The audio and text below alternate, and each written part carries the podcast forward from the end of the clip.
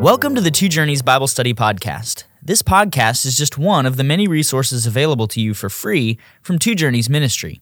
If you're interested in learning more, just head over to twojourneys.org. Now, on to today's episode. This is episode 15 in our Acts Bible Study podcast. This episode is entitled Stephen's Brilliant Defense, Part 2, where we'll discuss Acts chapter 7, verse 30 through chapter 8, verse 1. I'm Wes Treadway, and I'm here with Pastor Andy Davis. Andy, what are we going to see in these verses that we're looking at today? All right, so the significant movement in the book of Acts is from uh, a religion of Jewish people only, Jews only, to Jew plus Gentile and a worldwide religion. And also significant to the movement is the movement from the Old Covenant to the New Covenant. And it's amazing that this man, Stephen, sees the significance of that shift, that mm. things have changed. Um, the old covenant uh, religion was founded on animal sacrifice, and Stephen saw that the days for that were over. But also, along with that, is the very sad theme of Jewish resistance to the movement of God. That when the Holy Spirit moved, when God sent key leaders and deliverers to move them to the next phase of redemptive history, they always resisted. They were stiff necked and hostile to the messengers that God sent. And that culminated in the death of Jesus.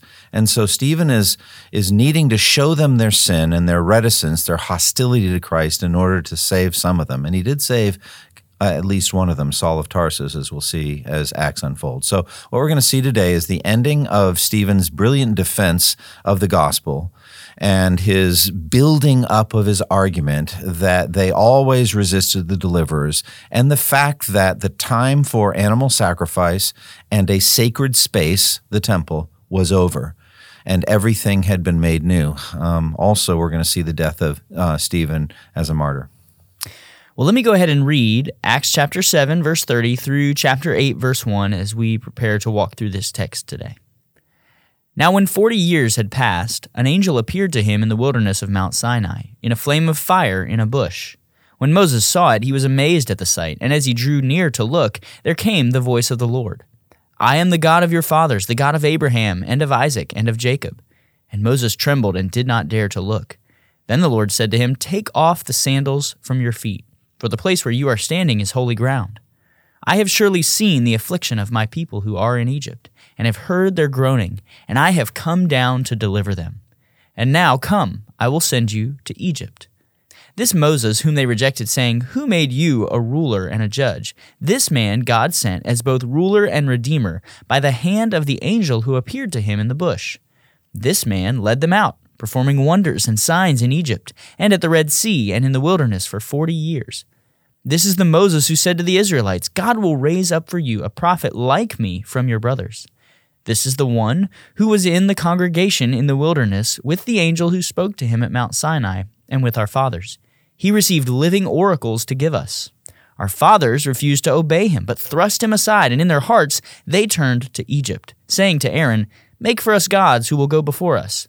As for this Moses who led us out from the land of Egypt, we do not know what has become of him. And they made a calf in those days, and offered a sacrifice to the idol, and were rejoicing in the works of their hands. But God turned away and gave them over to worship the host of heaven, as it is written in the book of the prophets. Did you bring to me slain beasts and sacrifices during the forty years in the wilderness, O house of Israel? You took up the tent of Moloch, and the star of your god Rephan, the images that you made to worship, and I will send you into exile beyond Babylon. Our fathers had the tent of witness in the wilderness, just as he who spoke to Moses directed him to make it, according to the pattern that he had seen. Our fathers, in turn, brought it in with Joshua when they dispossessed the nations that God drove out before our fathers. So it was until the days of David, who found favor in the sight of God and asked to find a dwelling place for the God of Jacob. But it was Solomon who built a house for him. Yet the Most High does not dwell in houses made by hands, as the prophet says, Heaven is my throne, and the earth is my footstool. What kind of house will you build for me, says the Lord, or what is the place of my rest? Did not my hand make all these things? You stiff necked people, uncircumcised in heart and ears, you always resist the Holy Spirit. As your fathers did, so do you. Which of the prophets did your fathers not persecute? And they killed those who announced beforehand the coming of the righteous one, whom you have now betrayed and murdered. You who received the law as delivered by angels and did not keep it. Now, when they heard these things, they were enraged, and they ground their teeth at him. But he, full of the Holy Spirit, gazed into heaven and saw the glory of God and Jesus standing at the right hand of God. And he said, Behold, I see the heavens opened, and the Son of Man standing at the right hand of God. But they cried out with a loud voice and stopped their ears and rushed together at him. Then they cast him out of the city and stoned him. And the witnesses laid down their garments at the feet of a young man named Saul. And as they were stoning Stephen, he called out, Lord Jesus, receive my spirit. And falling to his knees, he cried out with a loud voice, Lord, do not hold this sin against them. And when he had said this, he fell asleep. And Saul approved of his execution. And there arose on that day a great persecution against the church in Jerusalem, and they were all scattered throughout the region of Judea and Samaria, except the apostles. Andy, we're picking up really in the middle of a section of Stephen's defense regarding Moses and the law. How does Stephen craft the call of Moses at the burning bush as a vindication of the one they had rejected? Yeah, okay. So we've seen already with the case of Joseph um, being the one that God had chosen to rescue or deliver his people from famine. And they thrust him aside. They hated him. They some of the patriarchs wanted to kill him.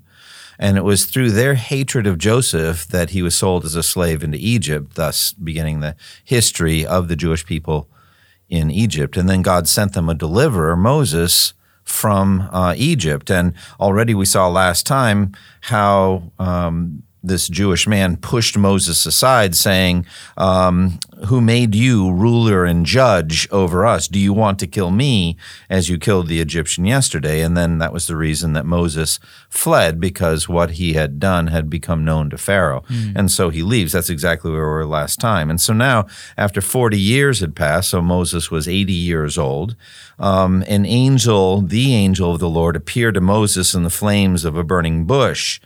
And uh, this was the angel of the Lord. This was the pre incarnate Christ, absolutely vindicating Moses as the one chosen by God to be their deliverer, their ruler and deliverer, the very point that Stephen is about to make.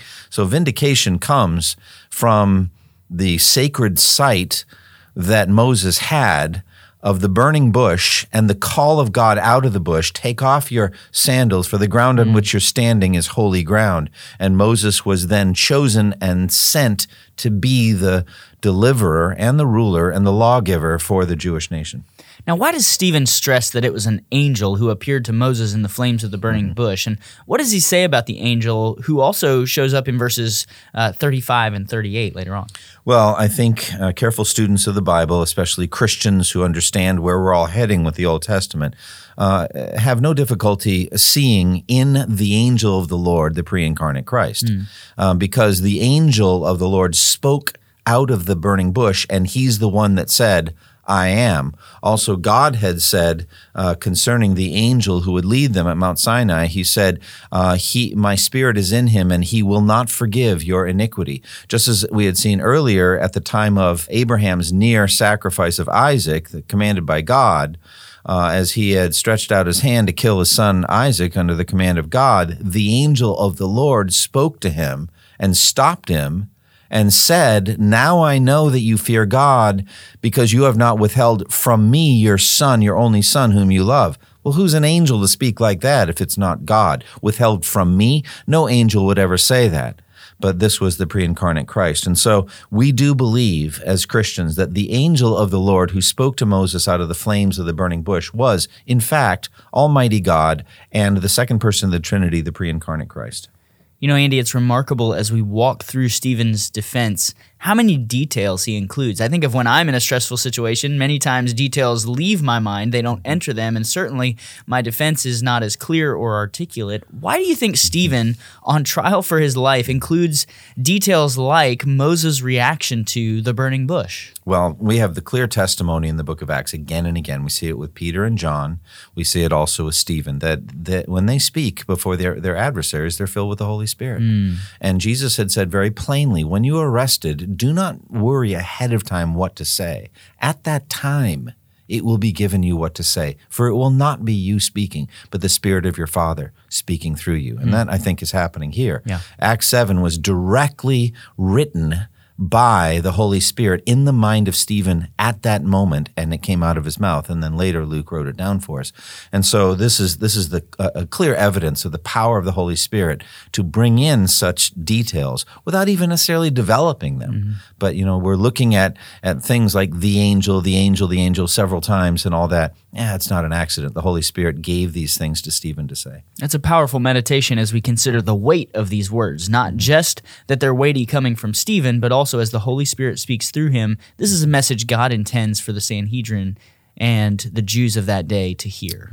Yeah. What does Stephen say about the roles that God gave to Moses and how does that relate to Stephen's trial before the Sanhedrin? All right. So earlier, uh, the man who Moses tried to separate from his Jewish brother, they were fighting each other. He said, Who made you ruler and judge over us?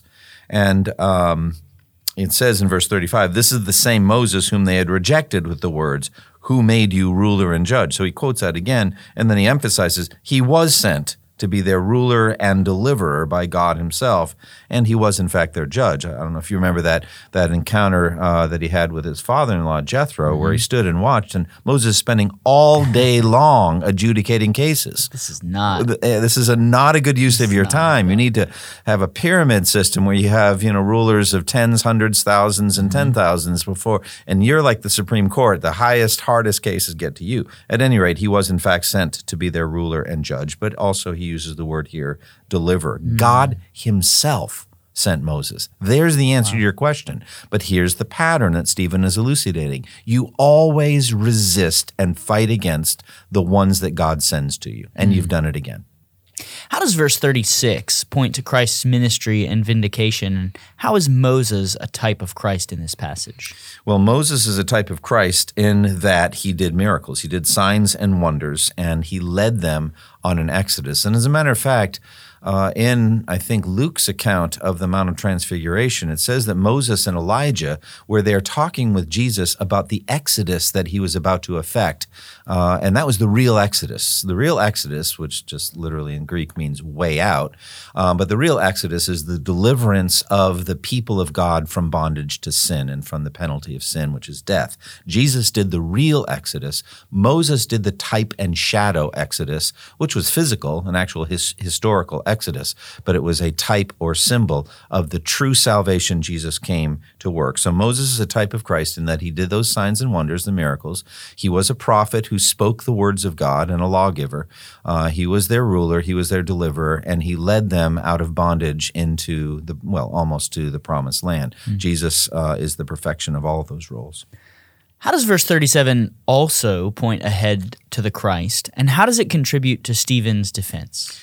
All right, so in, in Deuteronomy 18, uh, Moses laid the way for the office of prophet, uh, a lasting office in the nation of Israel. And as we remember, it's very clear in the book of Deuteronomy um, that God had spoken with such a terrifying voice. Also, we see this first in Exodus, such a terrifying voice at Mount Sinai that the people pleaded with Moses that God no longer speak to them because they did not feel they would be able to survive. Please, Moses, go up into the presence of God, go up into the glory cloud, and receive from him the words he wants you to say. Then come and tell us, and then we'll do everything you tell us to do. And then God said, What the people have said is good. Oh, that they would forever fear me as they do today. Mm. Um, so Moses was, for the nation of Israel, then the first prophet. Certainly the patriarchs were all prophets. But Moses uh, was in the official role as the mouthpiece of Almighty God. But then Moses said in Deuteronomy 18, The Lord will raise up after me uh, a prophet, a prophet. Um, and he will tell you or speak to you the words of God, and you must obey him. And anyone who does not listen to him will be cut off uh, from his people. And so he opened up the office of prophet, which many followed, such as you know Elijah, Elisha, others. But the ultimate prophet, the final prophet, ultimately, not chronologically, but uh, in terms of superiority, is Jesus Christ, as the author of Hebrews tells us. In the past, God spoke to our forefathers through the prophets at many times and in various ways. but in these last days, he has spoken to us by his Son. And so Jesus is the final word of God to the human race. So God will send you a prophet like me from your own people. And there's a threat or a warning it's interesting there in Deuteronomy also, they have to vindicate the prophet. How can we know if the prophet is sent from God? If what he has said comes true, then he has spoken from God. But if it does not, you don't need to fear him. He is not sent from God. He's a false prophet. And the rules for false prophets were to put them to death. And so Jesus should have been put to death hmm. if he was a false prophet. But he should be listened to if he wasn't. And the implication is you should be put to death if you don't follow him. So it's it's death either way, either death for the false prophet or death for you if you don't follow the true prophet. Mm. And that's the threat or the warning here. Anyone who does not follow Jesus as Messiah will suffer eternal death. And so that's the idea of God raising up a prophet like me from among your people. What does the word living mean in verse 38? And how does verse 38 help show Stephen's attitude toward the law of Moses? Yeah, the living words, the word of God, off the Hebrews tells us the word of God is living and active, sharper than any double edged sword. What a mystery. What an infinite mystery this concept of the living word is, because the word is unchanging. Hmm. It's always the same. Heaven and earth are going to pass away but God's words will never pass away. Everyone who hears these words of mine and puts them into practice, like a wise man who built his house on the rock, and the rains came down, the streams rose, and the winds blew and beat against that house, and it did not fall because it had its foundation on the rock. But everyone who hears these words of mine and does not put them into practice, said Jesus, is like a foolish man who built his house on sand, and the rains came down, and the streams rose, and the winds blew and beat against that house, and it fell with a great crash. What's the difference? It's immovable, mm. unchangeable. Mm. God's word never changes. Heaven and earth will pass away, but my words will never. Not the smallest letter or least stroke of a pen will by any means disappear. So one of the essential aspects of living things is move, development, change, you know, movement, development, and changing. Um, you look at, at, trees, it's spring now, and, and, we're seeing all these green leaves that were nowhere to be seen a month mm-hmm. ago. And out they pop. You know, if you saw a tree that looked the same and continues to look the same through the spring, it's dead. So the thing with living things is, is movement and change and development. So here's the irony God's word, the living words that were passed on to us, never change, and yet they're alive, hmm. living and active.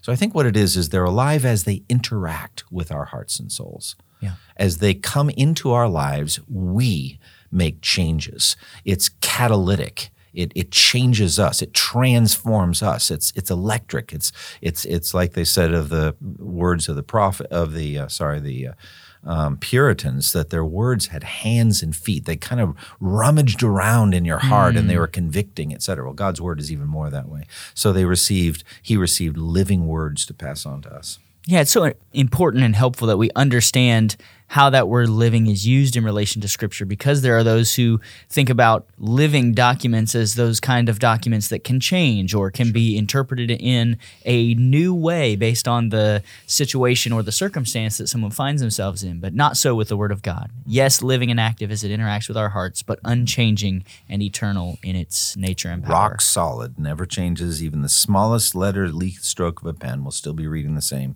Isn't that comforting too? We look at how bizarre, frankly, our culture has gotten. How weird, even like redefining marriage, redefining gender, as though we are the first generation that mm. ever really saw the truth about these things. Quite the opposite. We're being greatly deceived. Mm. Isn't it wonderful to know that the Bible will never change yeah. and it's just rock solid? Absolutely. And yet, it is right to call it living and active. So, how did the fathers respond to Moses' law in the desert? And why is that argument here vital for the overall message that is being laid out as we build toward this conclusion in verse 51 and 53? Well, listen, uh, you know, the the patriarchs disliked Joseph for a while, but they they rejected him in one decisive moment, throwing him into a pit and then selling him as a slave.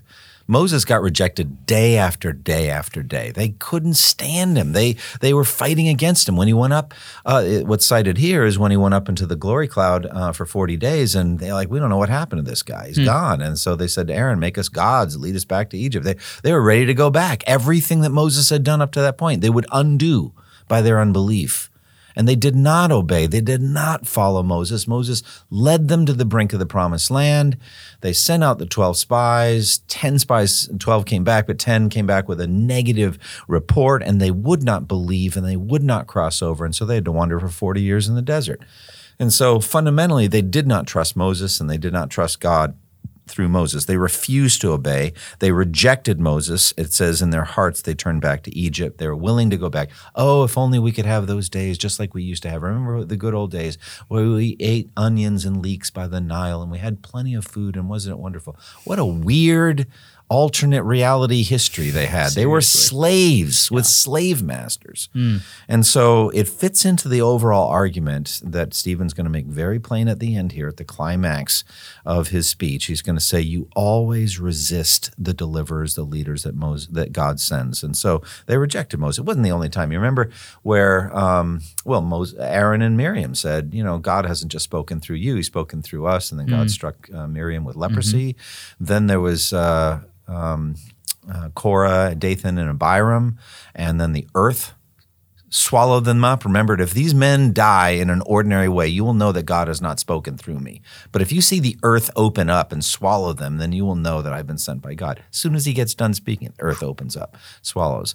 But the reason for all of that is rebellion, mm. disobedience and rebellion. It's a consistent pattern of the Jewish nation. Now, lest we Gentiles think we would have done any better, the fact is human nature is the same all over. The Jewish uh, nation represents all of us and in, in the tendency to resist and rebel and disobey and all of those things, that marks out the entire human race. Andy, there's two powerful phrases in verse 42 that I would love for us to look at for just a moment before we move on from seeing Moses as this type of Christ and how he was rejected. What does it mean in verse 42 when it says God turned away and gave them over to worship of heavenly bodies. These phrases show up elsewhere in Scripture, but it says God turned away and gave them over. What's the significance of this here? Oh, it's tr- it's heartbreaking.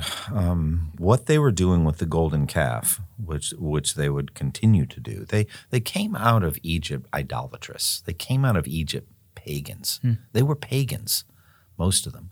And, and, most of them died in the desert. Their bodies were scattered in the desert, as Paul writes in Corinthians. You know, they died mm. because they were just straight unbelievers and pagans. And and that's the quote he's going to uh, give us here from Amos. Did you bring me sacrifices and offerings forty years in the desert? You know, you lifted up the shrine of Molech and the god of your god, or the star of your god Rephan, the idols you made to worship. And then uh, he says, "I'm going to send you away into exile in Babylon." So it's interesting. That's that's the alpha through the omega omega of the Jewish time in the Promised Land. Uh, so they were idolatrous right straight through. Was the consistent story of Israel going after the gods of the nations, the gods of the Canaanites, the gods of the of the Philistines. They worshipped all these false gods, and it says God turned away, uh, turned away in disgust. Mm. Uh, there was a loathing inside God concerning his bride to some degree, as Hosea uh, was commanded to marry a, a, a wife of whoredom, a prostitute, who was constantly going after other men. And, and God turned away in disgust from his own people um, because of their idolatry. And then it says he gave them over to false worship. And we see this uh, several times in uh, the book of Romans, Romans 1, where it says God gave them over. This is wrath, wrath from God. He will not fight against you. He says, go ahead, and he actually even says this in the book of, of um, Judges. He said, Turn to the gods you worship, let them save you. Let them deliver you. Mm. I'm done with you. Mm. So he says that plainly in the book of Judges. And so God turns away in sorrow and disgust, and he gives them over to their paganism. Stephen then turns to one final image before the stinging rebuke that he'll mm-hmm. bring in the conclusion. Uh, and he turns to the temple and the tabernacle. How is the temple a source of false security to the Jews, and what does verse 44 teach us about the tabernacle? Yeah, so one of the charges made against Stephen is that he had never spo- uh, stopped speaking against this holy place and against Moses. So he's already addressed, you know, their strange loyalty to Moses now. Hmm. It's like if you had been alive back then, you would have rebelled against Moses yeah. and hated him.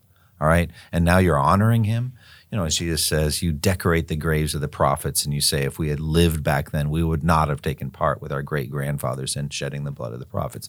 And Jesus said, so you testify against yourself that you're the descendants of those who murdered the prophets. Fill up then the measure of the sin of your forefathers. In other words, kill me, because that's what you do. Mm. And um, mm. basically, Stephen's saying the same thing that Jesus did. Mm. Um, so uh, fundamentally, he's going to zero in now. Let's talk about the temple. And you asked uh, the question, how was it a sense of false security? Well, you really see this especially in the prophet Jeremiah. Jeremiah was told to go stand in front of the temple and proclaim uh, concerning their false security. Stop saying, this is in Jeremiah 7, stop saying, the temple of the Lord, the temple of the Lord, the temple of the Lord. You should go to Shiloh and look and see what I did there. So, what's Shiloh? Well, Shiloh is the place where the tabernacle was. Now, there wasn't a temple, of course, when Israel was wandering for 40 years in the desert and when they crossed the, the Jordan River, when they destroyed Jericho and they took over the promised land. There was only the tabernacle, a tent, a movable tent, mm. moved from place to place. And when they had conquered, you know, most of the promised land and settled in, uh, they established a, a place, and God had said this in Deuteronomy you'll go to the one place I choose and there you will offer your sacrifices. And there it was Shiloh in the time of Eli, the the um, the priest. And uh, as you remember, what happened is they got into a, a war with the Philistines, and um, they got beaten badly on the first day of battle. And so they went and got the the Ark of the Covenant mm. from the tabernacle and brought it as a good luck talisman to the front lines. And Eli was terribly anxious about the the uh, um, the Ark of the Covenant. what ended up happening was the Philistines, they said, Oh, what are we going to do now? These are the gods, they said in plural, these are the gods that destroyed Egypt and that did all these things. And what are we going to do now? We're going to lose. Well, be men, Philistines. The least you can do is just stand and fight like men, even though we're definitely going to lose. And uh, we don't want to be enslaved by the Israelites. Well, they ended up winning. Mm. Philistines did. And God allowed the Ark of the Covenant to be captured by the Philistines. And when Eli, a very old man at that point, heard that the Ark of the Covenant had been captured, he fell over backwards and broke his neck. And it was said that day uh, a woman gave birth to a, a baby in Eli's family, um, and they named it Ichabod, which is the glory has gone. And so Jeremiah said, Go look and see what I did in, in Shiloh. Do you think I'm not going to allow the Babylonians to come and destroy this mm. temple just because you have a temple? Because you have the Ark of the Covenant, you think you're safe.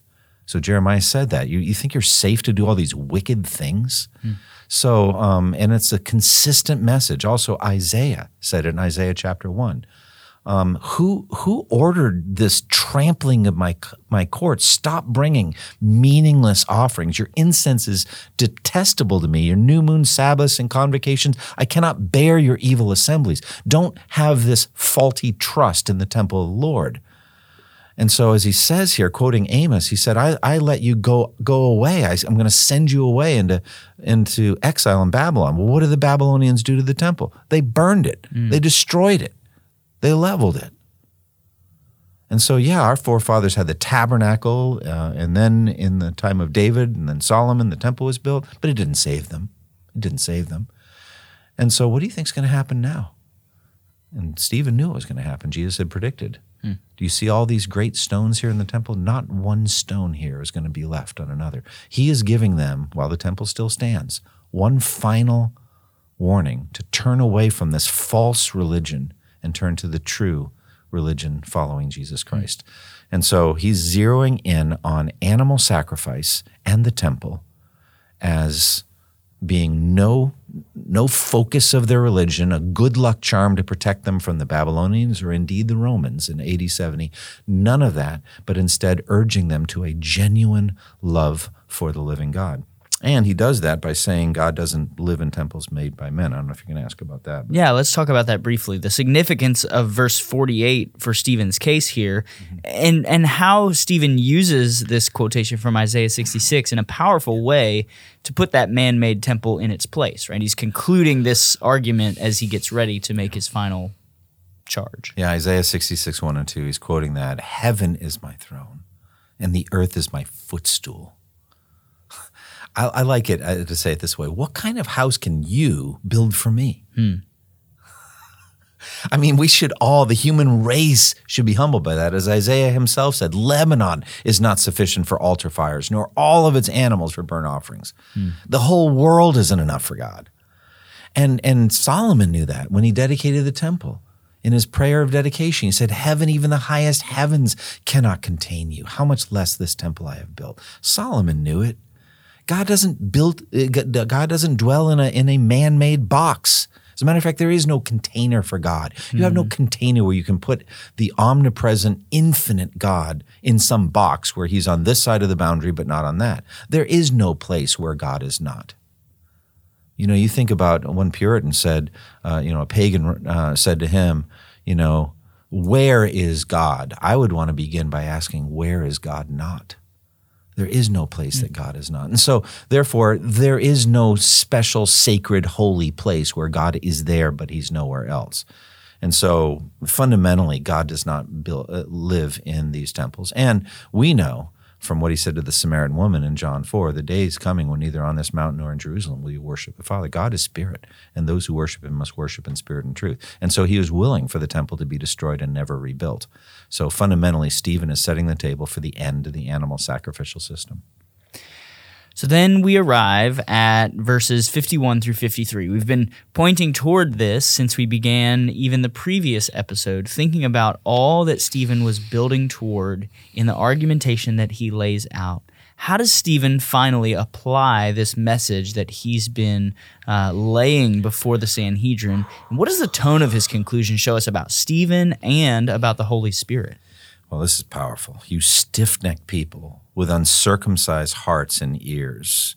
You are just like you, your fathers. You always resist the Holy Spirit. Was there ever a prophet your fathers did not persecute? They even killed those who predicted the coming of the righteous one. And now you have betrayed and murdered him. You, who have received the law that was put into effect through angels but have not obeyed it. That's the culmination of his message. You always resist the Holy Spirit mm. and you always resist the messengers the deliverers sent. So we've seen that as the unifying theme.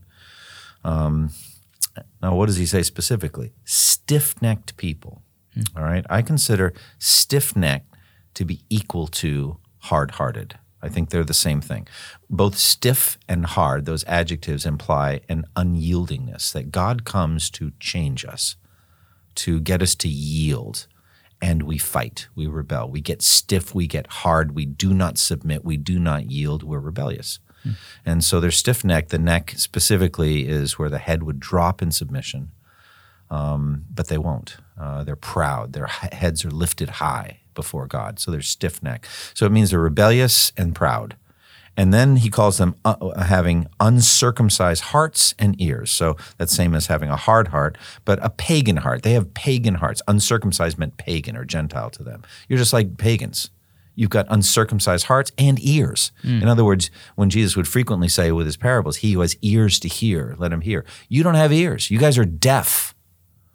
You're like the idols you worship. They have ears, but they hear not, eyes, but they see not. They have feet, but they move not. That's what you're like. You're dead, spiritually dead. And so he's telling them they're in grave spiritual danger. You're, they're stiff necked, uncircumcised, and they're just like their fathers. And Jesus says the same thing in, in his seven woes in Matthew 23. You, you woe to you, uh, Jerusalem, Jerusalem, you kill the prophets and stone those sent to you you know, from the blood of righteous Abel to the blood of Zechariah, son of Berechiah, whom you murdered between the temple and the altar. All that blood will come on this generation because you're about to kill me, the Son of God. Mm. And so fundamentally, he's saying in every case, when God sends a messenger, when God sends a prophet, you resist, you hate, you oppose, just like your fathers. And now, to crown it all off, you're the generation that killed the incarnate Son of God. Mm. You, you killed the righteous one, the holy one, the Son of God. You betrayed him and murdered him. And then he clinches it with a you're, you're so law abiding, you received the law, but you didn't keep it. Mm. As Jesus said also, you know, if you obeyed Moses, you'd believe in me. If you believe Moses, you would believe me. So that it, it clinches it. Now, what's going to happen here? And Jesus said this the reason the world hates me is that I testify that what it does is evil. Mm. So basically, the Holy Spirit, by these convicting words, brings them to a fork in the road. It's kind of like Martin Luther said you should always preach in such a way that when you get done, people will either hate you or they'll hate their sins. Hmm. Well, Stephen's done that here. They're going to either hate him or they're going to hate their sins. Yeah. That's the the fire of this conclude, concluding uh, uh, message. And it's a stark contrast because earlier in the book of Acts we had Peter preach, and, and it seems that those who heard him hated their sins rather than hating him. But They're here, to the heart. here, quite the opposite. Yeah. The Jews react as we might expect after this incredible argument that Stephen's laid out with fire and Mm-hmm. rage. a desire to see Stephen put to death. What do we learn in verses 54 of this chapter on into uh, verse 8? And we'll talk a little bit about the specifics about uh, the young man at whose Mm-hmm. feet they lay the coats. But what do we learn about Stephen and the Sanhedrin in this moment, uh, right on the heels of this final accusation? Well, one thing I've noticed, I, I don't want to say too much here about myself, but I've noticed that um, pride and sinful anger go together. The root of all sinful anger on my part is pride. And so these people are sinfully angry. They're, they're definitely, you know, in the way, the expression we use in the 21st century, they're definitely shooting the messenger. Hmm. And what does Stephen do? He's done nothing to anybody except preach and teach and live. And his face was like the face of an angel. And we're going to see how he dies. He dies so graciously. He's got a kind heart toward them. But he really believes the Spirit uses him to say, this is the kind of fire it's going to take to save these people. Just like John the Baptist. Every valley shall be raised up and every mountain and hill shall be leveled. He was a level, leveler of mountains and hills. John the mm. Baptist was. Elijah was too. And, and Stephen's like this, though it doesn't seem to be his home base or his nature. He's a kind person, but he's fiery here. And so they are enraged. And so I think whenever you read of people doing badly in the Bible, we should always be humbled by it. We should not say, boy, thank God I'm not like that. We should say, you know, where do I see prideful rage mm-hmm. inside my heart and a resistance to the word of God? I want to be humble. I want to yield to it. So they're enraged and they're gnashing their teeth at him and they're they've already killed him in their hearts. They just haven't done it physically yet. What did Stephen see in verse 55? And in verses 55 through 58, what does he say and how do they react to this vision that he has? Stephen, and here's what we said just a moment ago mm. full of the Holy Spirit. So all this came from the Holy Spirit. But now, full of the Holy Spirit, he had a vision. He looked up to heaven and he saw the glory of God and Jesus standing at the right hand of God. Hmm. So I just preached on Easter Sunday a few days ago, uh, as we're recording this now, a few days ago, um, but uh, uh, seeing Jesus. And uh, I emphasize the fact that we've never seen Jesus. That once Jesus ascended to heaven, you know, uh, Peter c- can say, though you have not seen him, you love him. Well, Stephen was the exception. I chose not to give the exception. but, uh, you know, and also the Apostle Paul was caught up to the third heaven, and also John saw him in his glory as well. So there are these visions, and Stephen has a vision of heaven open and Jesus, the one they hate, the one they have killed, standing at the right hand of Almighty God. So you got this radiant glory and then Jesus, the Son of Man. Now, realize how much this is like what Jesus said to Annas and Caiaphas at his trial. You know, they said, I charge you under oath by the living God. Tell us if you are the Christ, the Son of God. Hmm. And Jesus said, I am. And you will see the Son of Man sitting at the right hand of the Mighty One and coming on the clouds of heaven. Same vision, except one thing. Stephen sees him standing up. Uh, the vision always in, or the, the words in, in the book of Hebrews is that he's sitting down. The idea is that he's finished his work and he's sitting to reign. But in this case, it seems standing to greet Stephen as he dies and standing, obviously, intensely interested in what's happening. Like fundamentally, you know, when, when God says in Psalm 110, sit at my right hand until I make your enemies a footstool for your feet, God is either going to kill his enemies or convert them. And so, in either case, Jesus is highly interested in what's about to happen to his beloved mm. Stephen. So he's standing up and standing ready to receive him, but also to judge those who are about to kill his messenger. Andy, you mentioned just the character of Stephen and, and his nature, even in facing down death. What similarities do we see between Stephen's final words and those of Christ? And how does the manner of Stephen's death show his character? Right. Oh, you know, Jesus says something interesting in the Sermon on the Mount. He says, Do not cast your pearls before swine. Uh, if you do, they may trample them under their feet and then turn and tear you to pieces. Um, and so the idea of dogs, give not, give, do not give dogs what is sacred. Do not throw your pearls before swine. The idea is of wild boars and or rabid dogs, and that's what these people act like at this point. Mm. When he says, "Look, I see heaven open and Jesus standing at the right hand of God," they should have fallen down on their faces, even though they didn't see the vision and, mm. and hmm. believed in Jesus. But instead, they weren't anywhere near ready for that, and so they covered their ears and yelled at the top of their voices. That just says everything. We're not listening. Mm. They don't have ears to mm. hear. And so they're rushing at Stephen to tear him to pieces. They're ready to kill him right there. And so they drag him out of the city and begin to stone him. So they, there's no doubt that, that Stephen is going to die, and he knows that. Um, and it says the witnesses laid their clothes at the feet of a young man named Saul. Now, how is Stephen like Jesus? Well, in so many ways. But here, as they're stoning him, Stephen prayed, Lord Jesus, receive my spirit. And then he said, uh, Lord, do not hold this sin against them. And so he dies peacefully and lovingly. Mm. The first statement, receive my spirit, is very much like Jesus' statement as he's dying Father, into your hands I commit my spirit. And so he dies like Jesus and he dies filled with love, which reminds us also of Jesus' statement Father, forgive them. They don't know what, what they're doing. And so specifically in the case of Saul of Tarsus, who is the witness and who consented to the death, um, God did answer this prayer. He did not hold this sin against Saul, hmm. um, but saved him from all his sins. Yeah. Andy, what's the significance of Acts 8 1 as really a final word on the death of Stephen? And what final thoughts do you have for us on this incredible chapter we've spent the last two episodes mm-hmm. examining? Well, it is incredible, and I can't wait to meet Stephen in heaven. Mm. Uh, you know, it's just one of the strange providences of God that super talented, super zealous, godly uh, messengers and servants uh, die young, mm. like David Brainerd at 29, uh, Borden of Yale, uh, numbers of others, just uh, Robert Murray McCheyne. A lot of great, great men and women died very young. You know, like, oh, what they could have achieved with more time, and but it was God's will to take Stephen out of this world, and so um,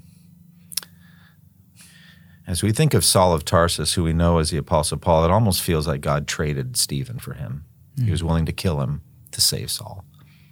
And that's a pretty overwhelming thought, you know. And God's ways are not are not our ways, and uh, it was worth it. We think about all of the the the truth that would flow through Saul, through Paul's pen, like the Book of Romans, and mm. all of the work um, that Paul would do for the gospel. Um, but to be willing to trade such a great man as Stephen to convert this man, Saul. And there is a connection because in Acts 26, the third testimony of Saul's conversion, he said, It's hard for you to kick against the goads. And we'll talk about that in due time, but the goads are inducements that God puts in a heart, in a character, to move them to Christ. And the nature of Stephen, his arguments that could not be refuted, the manner of his death, his personality, these were goads that pushed Saul to conversion, but not yet. And soon he goes right from this to consenting to Stephen's death and persecuting the church. So mm. we'll talk more about that in due time. Yeah, Andy, any final thoughts on this chapter we've spent the last couple weeks looking at? Uh, no, it's glorious. It's well worth going back over and studying. So mm. I commend that to all of our hearers and just be in awe uh, as Stevens was like the morning star of the new covenant in terms of animal sacrifice, the end of the temple, uh, the time for Jesus to put an end to the old covenant and to move into new covenant um, Christianity. That is uh, uh, beautiful. So he's the morning star, Stephen is, in terms of preachers in the church who saw it all coming. Well, this has been episode 15 in our Acts Bible Study podcast. We want to invite you to join us next time for episode 16 entitled Persecution and the Growth of the Church in Samaria, where we'll discuss Acts chapter 8, verses 1 through 25. Thank you for listening to the Two Journeys podcast, and may the grace of our Lord Jesus Christ be with you all. Thank you for listening to this resource from twojourneys.org. Feel free to use and share this content to spread the knowledge of God and build His kingdom. Only we ask that you do so for non commercial purposes and in accordance with the copyright policy found at twojourneys.org. Two Journeys exists to help Christians make progress in the two journeys of the Christian life the internal journey of sanctification and the external journey of gospel advancement. We do this by exporting biblical teaching for the good of Christ's church and for the glory of God.